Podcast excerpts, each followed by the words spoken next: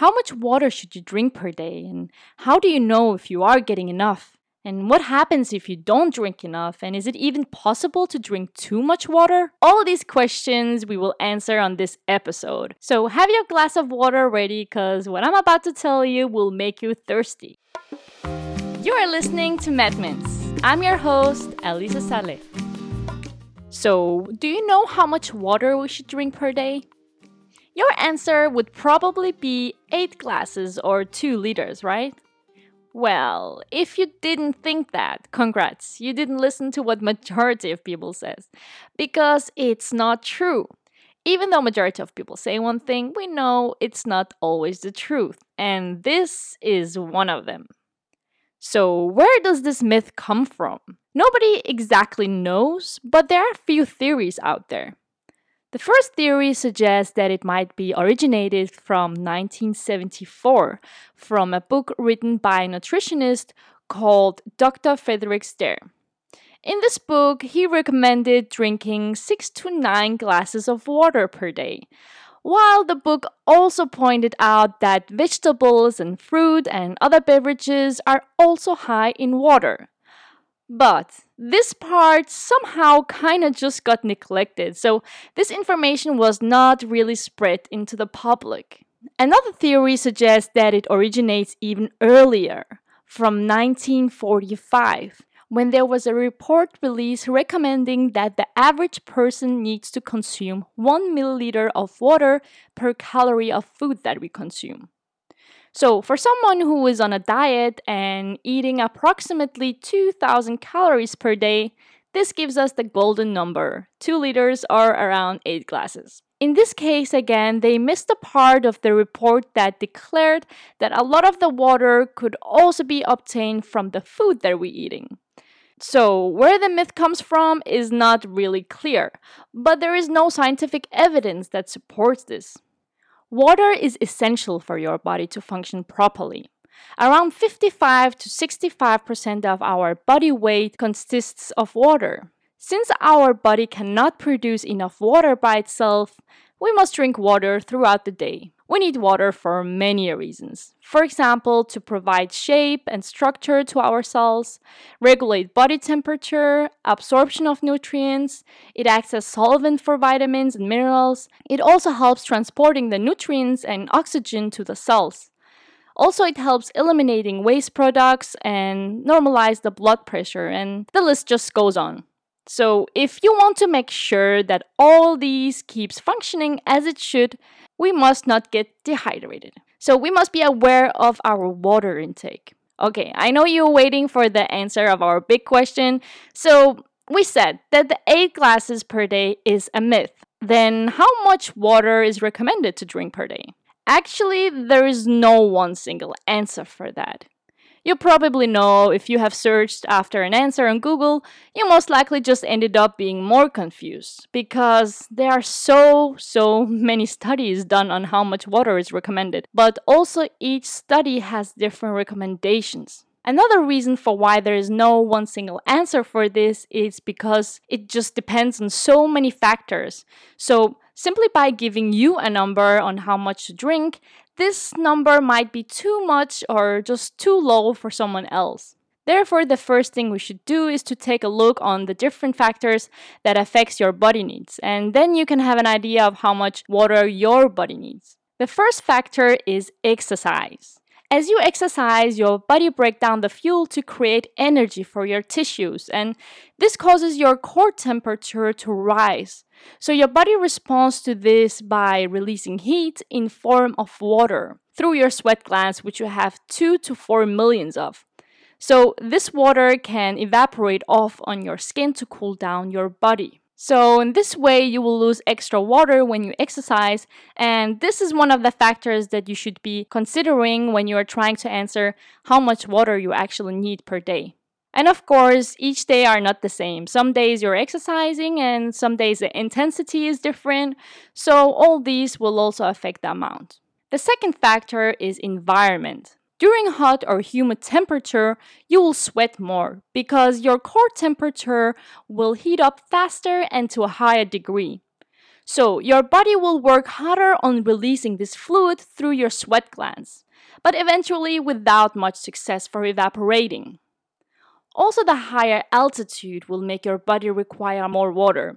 And that's because in higher altitudes, there will not be much oxygen, which will make your respiration rate go up. And in this way, you will lose water faster than what you would do on a sea level. The third factor is pregnancy. As the pregnant woman has to support the fetal circulation, amniotic fluid, and the high level of blood volume, she must drink more water than usual. The fourth factor is when you're sick, like you're vomiting or having diarrhea, then you must drink plenty of water to replace all the lost water. But remember, in this case, you're also losing sodium. So it is very important to drink water with electrolytes to get the body back into the balance. The fifth and last factor that I want to mention is your diet. So, as I mentioned earlier, you get water through your food as well. Usually, this is underestimated how much water we actually get from the food that we are eating. Actually, around 20% of the water comes from our food.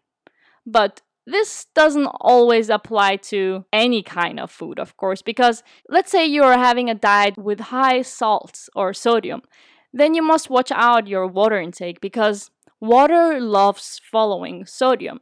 So when you intake high levels of sodium, the water from your cells leaves the cell and enter your bloodstream. And this will increase not only your blood pressure, but besides that, it will make you dehydrating.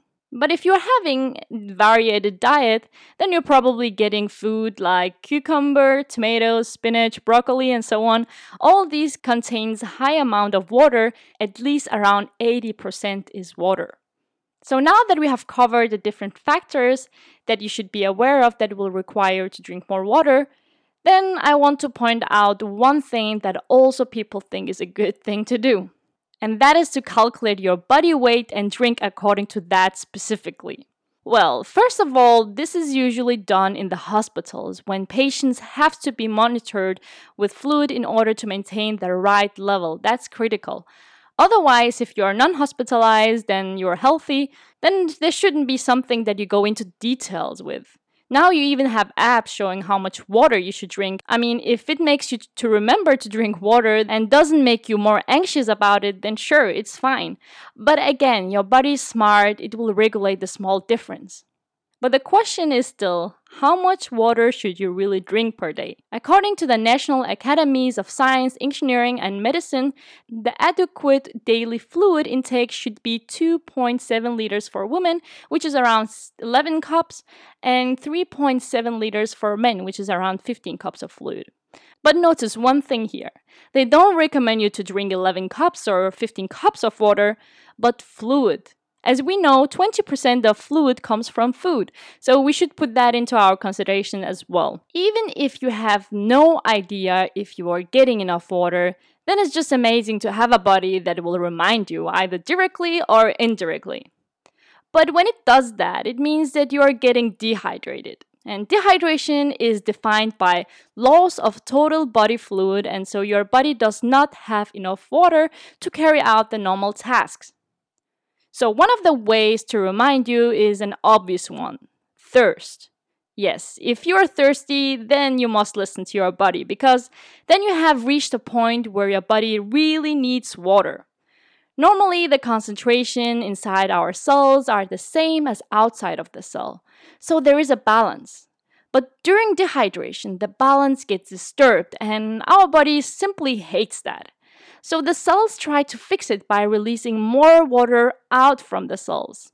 So your cells basically starts to shrink. At this point, your brain, more specifically your hypothalamus, will notice this change of concentration. And the hypothalamus, of course, has a plan.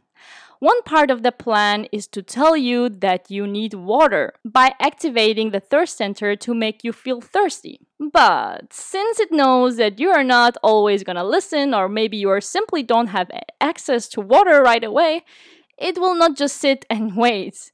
No, because our body is smarter than that. So, what your brain or your hypothalamus will do is to tell the neighbor, the pituitary gland, to get some help. Specifically, it will tell the pituitary gland to release a hormone called antidiuretic hormone or ADH. And so, what this hormone will do is to tell the kidneys, hey, kidney, our cells are shrinking, they need water. So, don't excrete much water, absorb it instead. So, if this is the case, then your urine will have a darker color because less water will be released, so therefore your urine will be concentrated. Another sign of dehydration might be dry mouth or dry eyes. Eh, and also, if you're feeling dizzy or having headache, these signs as well can occur. So, drinking water in these situations might be a very good idea. So, we often talk about not getting enough of water, but actually, we can also drink too much water. We can get overhydrated. This doesn't happen so often, but it happens, and it can be very dangerous, especially among athletes, a condition that is called exercise associated hyponatremia. When the athletes drink so much water that it overwhelms the capacity of the kidneys to excrete that water, and this causes the body's sodium level and the electrolytes to drop too low too quickly and this leads to nausea, headache, vomiting, confusion, and even death. There's also a second type of overhydration, and the first one we just mentioned is caused by increased intake of water, but another type is retaining water. This happens when our body is not able to get rid of the water properly. This can be seen in conditions like congestive heart failure, liver diseases, or kidney problems, for example. In these conditions, your body will hold on to more fluid, as well as some medication can do. So try to always understand your condition and understand what the medication that you are taking can do to your body. That's very important, of course, not only when it comes to how much water you should drink, but in general. Listening to our body, being aware of the symptoms, and know what we put in our mouth is very important. Before ending the episode, I want to give you some advice for how to make it easier to drink more water.